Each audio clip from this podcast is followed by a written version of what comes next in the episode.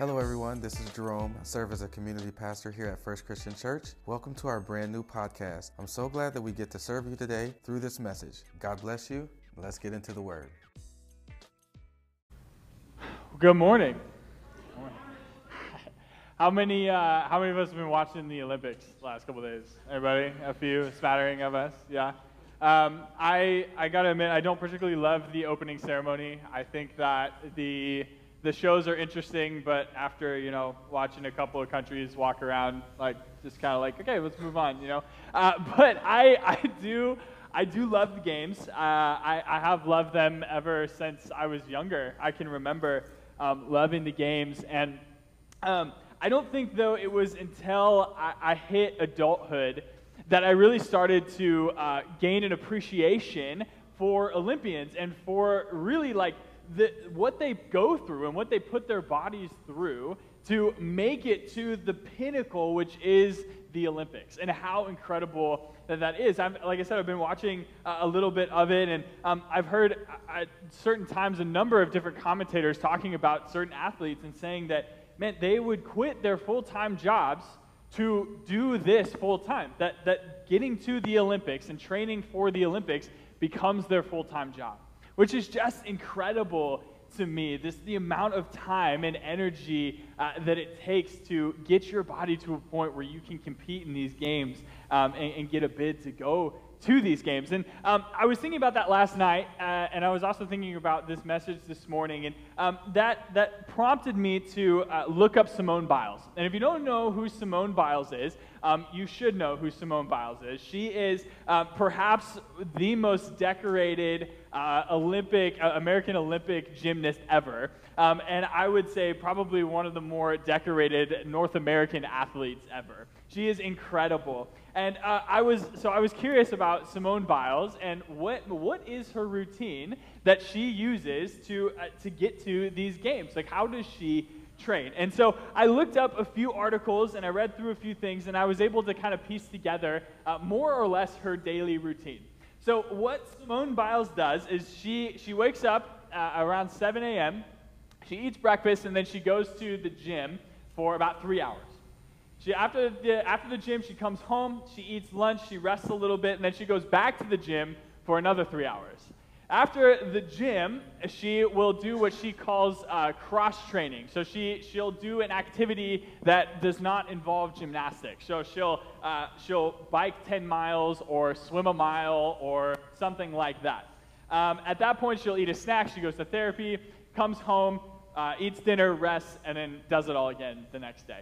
She, she trains for seven hours a day, every day, six to seven days a week, to get her body into uh, shape to get to these Olympics, or stay in shape to perform at such a high level at these Olympics. And that just is incredible to me, this regimen that she goes through. And I mention this uh, because this morning we're continuing in our mini series within Like Jesus and talking about what it means to pray as Jesus prayed. Last week, Chuck walked us through that our prayer life with Jesus offers direction and guidance in our life. And this morning, we're going to continue on with that and talk about our prayer life and our routines in our prayer life and our rest in Jesus. Like Simone Biles and many of these such incredible athletes that we're watching right now, our prayer life and our rest in Jesus is critical for us to prioritize, to create these daily routines, for us to, to uh, be connected to the Father. And we'll talk about t- this morning why that is so critical, why that is so important. And our scripture this morning shows this in Jesus' life and how he models this both to his disciples and to the people around him. And so our scripture uh, this morning comes out of Mark chapter 6, verses 30 through 46. And it's a longer section of scripture this morning, but what we're going to do is we're going to break it up into three different sections because I think that there are three different significant things that God has to say as to why our prayer life and why our routines and rest in Jesus is so critical. But before we do that, and before we dive into this scripture, I want to talk a little bit about the context of this because it is key for what we're talking about this morning. So, this, uh, section what we're about to read, where Jesus feeds the 5,000. That's our scripture this morning. Uh, a little bit before that, a few, uh, a, few sections before that, uh, Jesus has sent out his 12 disciples.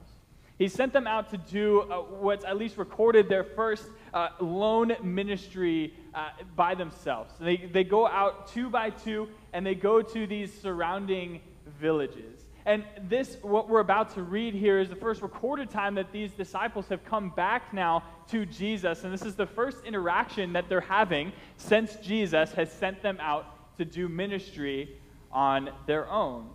So remember that context because, like I said, it's key for what we're talking about this morning.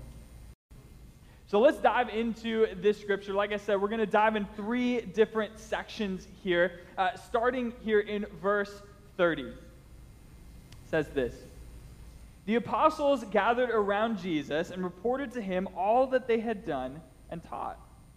Then, because so many people were coming and going, that they did not even have a chance to eat, he said to them, Come with me by yourselves to a quiet place and get some rest. So they went away by themselves in a boat to a solitary place. So let's pause there for a moment. There's a couple of takeaways of what I want us to take from this uh, section of Scripture this morning. And the first one is this that Jesus prioritized rest and solitude, and so should we. Jesus prioritized rest and solitude, and so should we. So we can see in this scripture almost immediately where Jesus places this idea of rest and solitude and prayer life with God on the pedestal of life. He almost immediately prioritizes this for these disciples. These disciples have just returned from an undisclosed amount of time doing ministry, going off and telling others about Jesus. And it stands to reason that these guys were exhausted. We can gain from the context that this was likely a, long period of time or a longer period of time that these guys were gone. Jesus sends them into from village to village. They were staying at different people's houses. Scripture says that they were uh, involved with a lot of different people, that they touched a lot of people's hearts, that they drove out a lot of demons, like many different people that they touched. And so we can derive from this that it was likely a, a, an extended period of time. It wasn't just a day or two. These guys likely were gone for weeks or months at a time. And so they were probably exhausted. And Jesus recognizes this and looks to take them out of this environment for the moment. He recognizes that they are physically, that they are spiritually, and that they were emotionally exhausted, and that they need rest in this moment. Why is this key? I had a, I had a baseball coach in high school who uh, he, he would always emphasize the importance of not overdoing something. not overdoing a workout, not overdoing a drill, not overdoing anything, especially when you're tired. Now, of course, there's something to pushing through when we're tired, and that's a, that's a part of life, that's a part of athletics as well. But what he wanted to drive home to us is that when we do stuff and when we do activities, when we are exhausted, when we're tired, we can tend to get into bad habits. So, for example, one big one for me was I would tend to take too many swings off of a tee. And what happens when you take too many swings is you, you get tired, so you start dipping your, your backside and you start popping everything up, essentially. And the problem with that is that you get into these habits that you bring into games. And so now, not only are you, are you popping up balls in, in, in the, the cage, but you're doing that also in the game. And there comes a point, essentially, was his point, that, that you are no longer doing yourself any benefit by what you're doing, by continuing to push through. These boundaries that we set for ourselves around rest are important. And here, Jesus models this to his disciples, these, these healthy spiritual and physical boundaries. He's saying to them, yes, these people who are coming in and out to see me, to see you, they are important. And yes, doing ministry to them, making disciples from them, telling them about me, that is important.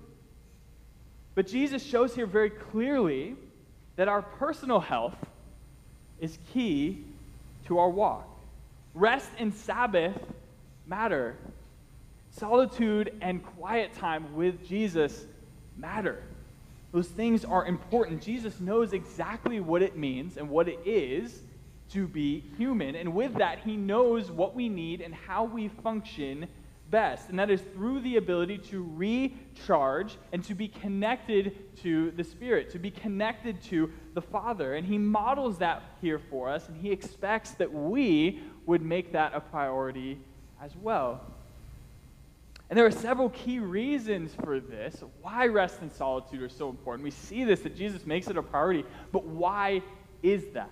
Why are these important? As we read on here, we get a couple more important details about exactly what those are. So, Jesus and his disciples, they are just about, they're, they're getting in the boat and they're going off into a solitary place. But as we read on here, we find that that doesn't happen quite yet. So, picking up here once again in verse 33, it says this But many who saw them re- leaving recognized them and ran on foot to all the towns and got there ahead of them. When Jesus landed, he saw the large crowd and had compassion on them because they were like sheep without a shepherd. So he began teaching them many things. By this time it was late in the day, so his disciples came to him. This is a remote place, they said, and it's already very late. Send the people away so that they can go to the surrounding countryside and villages to buy themselves something to eat. But he answered, You give them something to eat. And they said to him, That would take more than half a year's wages. Are we to go and spend that much on bread and give it to them to eat? How many loaves do you have? He asked. Go and see. When they found out, they said, Five and two fish. When Jesus directed them to have all the people then Jesus directed them to have all the people sit down in groups on the green grass. So they sat down in groups of hundreds and fifties. Taking five loaves and the two fish, and looking up to heaven, he gave thanks and broke the loaves. And he gave them to his disciples to distribute to the people. He also divided the two fish among them all. They all ate and were satisfied, and the disciples picked up twelve baskets full of broken pieces of bread and fish. The number of men who had eaten was 5,000. Yeah, that's right. A lot of long scripture there. Long scripture. But we can see some important aspects of this. We read this, right? We read this long section of scripture, and we might say to ourselves, Tyler, this is the exact opposite of what you just said. Jesus, here in this moment, does not make solitude and rest a priority. In fact, he serves this large group of people. And that is true, but what I want us to recognize here in this moment, and we'll talk more about this here in a moment, was that solitude and rest here in this moment were delayed, but they were not canceled. Okay, they were delayed, but they were not canceled. And like I said, we'll talk more about that in a moment. But what I want to focus on here for a second is how Jesus addresses his disciples in this moment. The disciples came to Jesus and they have a valid request. They say, Jesus, these people here, it's getting dark and there's a lot of people here. You have to let these people go to go to the villages to, for, for them to be able to buy food for themselves in order they're not going to eat tonight.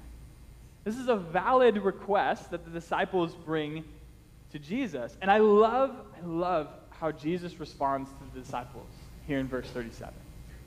Jesus looks at the disciples and he says very plainly to them, You give them something to eat. You give them something to eat. And the disciples are shell shocked.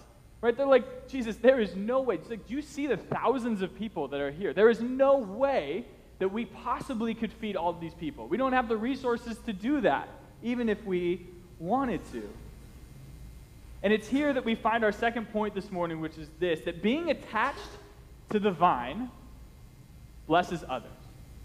And being attached to the vine blesses others. And what does it mean to be attached to the vine? Very simply, very plainly, being attached to the vine, being attached to Jesus, gives us the nutrients that we need to produce good fruit to show the world who Jesus is.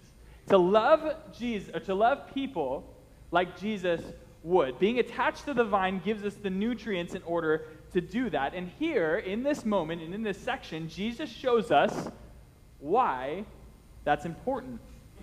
It would have been easy, maybe even easier, for Jesus to, to look at these people and to just do this himself, to just feed these people himself. But instead, he tells the disciples to feed the people. Jesus, and Jerome talks about this all the time, Jesus in this moment performs the supernatural. Jesus in this moment performs the miracle of expanding this food to the point where thousands of people can eat. But Jesus gives the food to the disciples to perform the natural, to serve the people who are around them. Jesus in, in, empowers the disciples to do the natural thing in serving the people. But in order for the disciples to do that, in order for us to do that, as Jesus calls us to do, in order to bear fruit, in order to serve people, we have to be attached to the vine. We have to be attached to the vine. We have to be receiving that nutrient.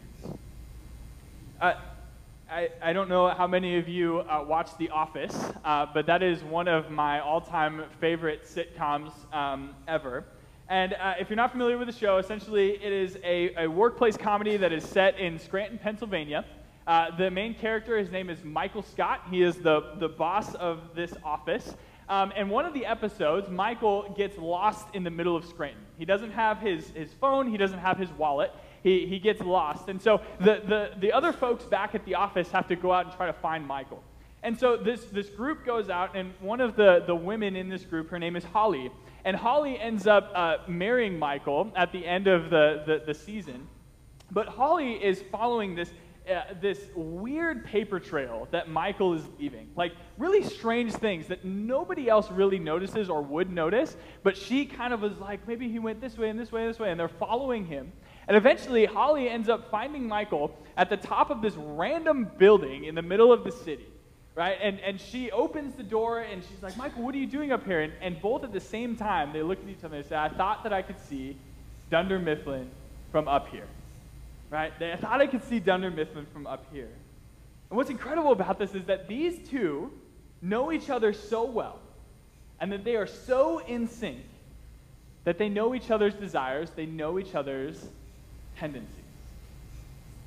And this is what Jesus desires for us.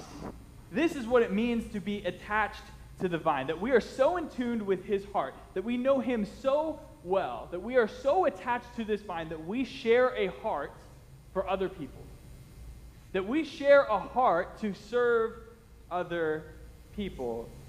And in that, that Jesus would empower us to serve others well. Like the disciples here, Jesus puts us in these moments that we can bless others through the work that He is doing in us. But that doesn't happen unless we are actively in, attached to the vine. For Michael and Holly to be this in tune, they had to spend time together. They had to get to know one another. They had to know what each other's, what, what makes each other's hearts tick in order for them to have this moment. And likewise, for us to know Jesus, we have to be willing to spend time with him. We have to be willing to add Jesus to our daily routine, for us to pray with him, for us to read scripture, for us to read this book, to us to get to know his heart. In order for us to fully serve Jesus, we have to be attached to the vine. But how do we do that effectively? And I want to talk about that here at the end as we look at the final two verses of our scripture this morning. So, Jesus uh, has fed this group, or Jesus and his disciples have fed this large group of people. The work is done. And now Jesus here is imploring his disciples to move forward in verse 45, which says this Immediately, Immediately, Jesus made his disciples get in the boat and go on ahead of him to Bethsaida, while he dismissed the crowd.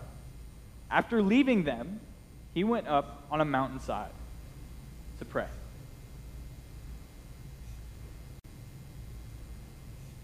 That brings us now to our final point this morning, which is this that rest and prayer are critical to our personal and spiritual well being.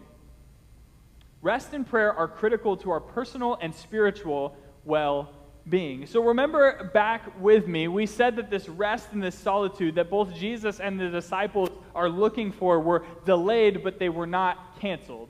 correct? And so now we see this happening that this rest and solitude was delayed, but it was not canceled. Jesus has sent the disciples off to go have this rest and solitude time with them with themselves, and then he goes off and does that just with him. He goes to be alone. And we see this, Jesus does this so much throughout Scripture that he goes and, and, and goes to be alone with the Father. So Jesus does this. The crowd has been fed and taken care of, and Jesus goes to take care of himself and his disciples. And this, it says in this scripture that Jesus does so immediately. Immediately, Jesus does this. Jesus doesn't say, I'll get to it after this laundry list of other things that I have to do. He recognizes that his solitary time with the Father has waited long enough. And he is going to go off and make this a priority. And I love this story because it bookends with Jesus modeling the importance of quiet time and prayer. First, Jesus is concerned about the well being of his disciples, right, after doing this long stint of ministry. And now we see that perhaps it is even more crucial and more important for our personal well being that we are able to spend time alone with the Father. Jesus serves this crowd and he teaches his disciples, and like the disciples at the beginning, I imagine that he is drained. I imagine that Jesus is drained. And so he goes to spend time with the Father. He goes to do this for no one else but for him. To go alone and to feed his soul. But again, now we're left with this question how do I do this effectively? What does this look like? Okay, if this is so important, if this is so critical, how do I do this? How do I align myself with the Father in my quiet time and my solitude? And I think that if we look at Scripture as a whole, as, as the, the whole story of the Bible, I think that there are three things that we can look at as it relates to us spending time with the Father and how God relates to us as his people and how we relate to the Father. So three things that I think that show how to engage with effective solitary time with Jesus. And the first one is this to see God's story as a whole and not just individually. To see God's story as a whole and not just individually. In, in Genesis 1, in the creation story, we can see very clearly that, that this book right here, this book is designed to tell a whole story, a whole narrative of the world. And yes, it is written for us, and it has things that, that, that can tell us about our personal life. But at the same time, it is written as a whole narrative of the world. From start to eventual end, this scripture says everything that we need to know about both ourselves and then also about the world and the people around us. And we are called to engage with scripture in that way. The story, of course, is for us, and it has things to offer about us. But at the same time, being able to read this through the lens of other people and how other people might experience this story and what God is doing in, in and through others. And to engage with Scripture in that way gives us a heart of empathy and compassion for other people. So we are called not only to engage with Scripture on a personal level, but as a whole in the story and this meta narrative of the world. So that's the first thing. See God's story as a whole, not just individually. The second thing is this to engage with Scripture through personal brokenness. Okay, so when we do engage with Scripture, and we are to do this through a lens of personal brokenness. Oftentimes, I know that I certainly do this, whether consciously or not. When we engage with Scripture, we have tendencies to see ourselves as the good guy. Right? We see ourselves as the good guy. We're David, right? We are not Saul. We are Peter and Paul. We are not Judas. Right? We have a tendency to look at ourselves in that lens. But Psalm 14 clearly reminds us that there is no one who does good. Now, that doesn't mean that we're to engage with Scripture in a, in a cloud of just shame all the time. That's not what I'm saying. But what, what I am saying is that God implores us to be consistently aware of the places that we need to repent. to be consistently aware of the brokenness that we see through the story of, of the Bible, through the story of Scripture, and to call that out in us, and to move our heart consistently towards Jesus in a place that He can shape us to look more like Him. So engage with Scripture through the lens of per- personal brokenness. And the last one is this to practice diversity in prayer.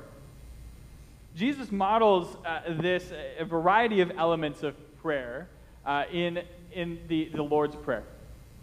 And we see this, that Jesus, just in four short verses, he, he prays for a variety of things. And we see that, that in our prayer life, we should also be praying for a variety of things and for a variety of people and in a variety of ways. And so, what I want to do this morning, I think that there are four different things that we can take out of, well, I think there's more than four, but I've boiled it down to four different things that we can take out of the Lord's Prayer. And what we're going to do this morning is, uh, on an individual level, corporately, we are going to, we're going to work through these prayers together. Okay? And I'll walk us through as we go. But first, if you're not familiar, the Lord's Prayer goes like this Our Father, who art in heaven, hallowed be thy name. Thy kingdom come, thy will be done on earth as it is in heaven. Give us this day our daily bread, and forgive us our trespasses as we forgive those who trespass against us. And lead us not into temptation, but deliver us from evil. For yours is the kingdom, and the power, and the glory, forever and ever. Amen. So, in that, there, there are four different sections, or four different things that I think I want to highlight this morning about how we are to pray with Jesus. So the first one is this a reverence for God. Our Father who art in heaven, hallowed be thy name. Jesus, you are so big and so powerful. I am nothing compared to you.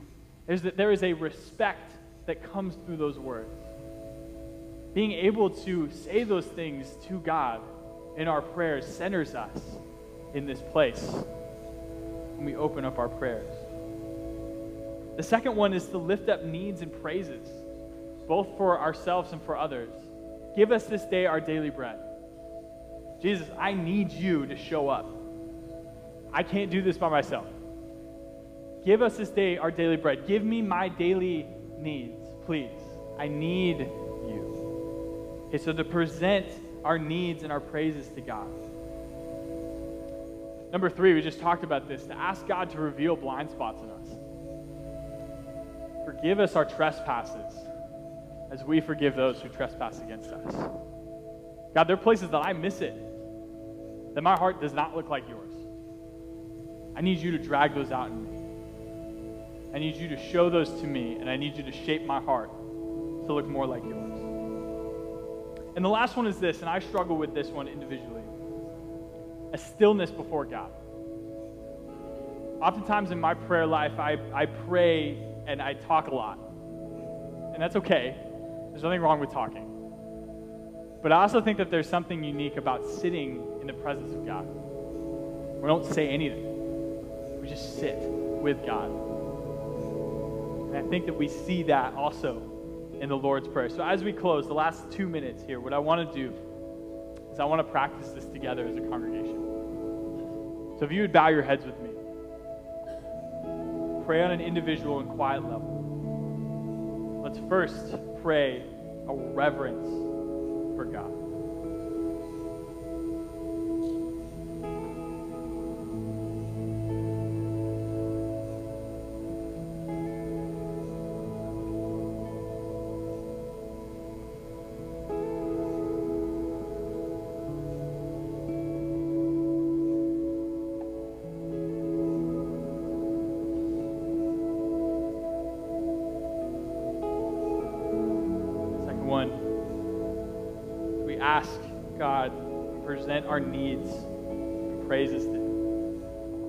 ourselves and for others.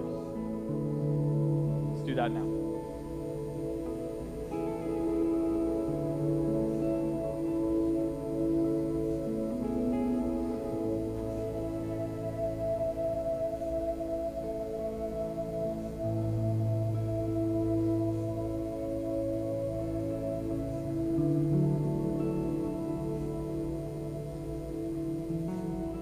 Third one we ask God to reveal blind spots in us. And we offer up repentance for the things that we have done and the ways that we have fallen short. Reveal those and ask God to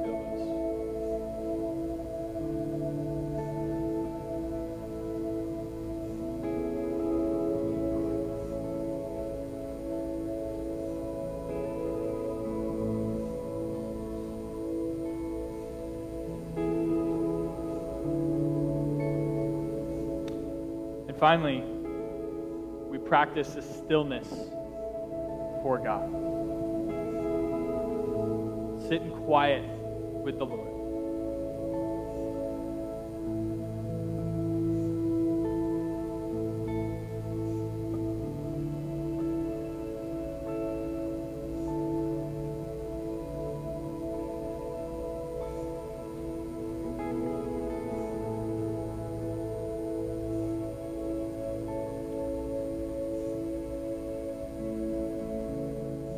Big idea for this morning is this that through daily rest, solitude, and prayer, God empowers us to serve others and cares for us personally. These elements are not only important, they are critical to our spiritual growth and maturity. So, as we close this morning, I just want to leave us with three questions for us to consider as we go this week. First one is this Is time with Jesus honestly a priority in my life? Is time with Jesus honestly a priority in my life? Do I make space for the Father? The second one, if the answer is no, that's okay. But we need to ask ourselves the question what routine or routines do I need to establish in my life to make that a priority? Where are places in my life that I can make the Father a priority? And lastly, what is God trying to grow and cultivate in me and my life through that time and through the individual time that I have with God? What's God trying to cultivate in me? Let's think about that as we go this week.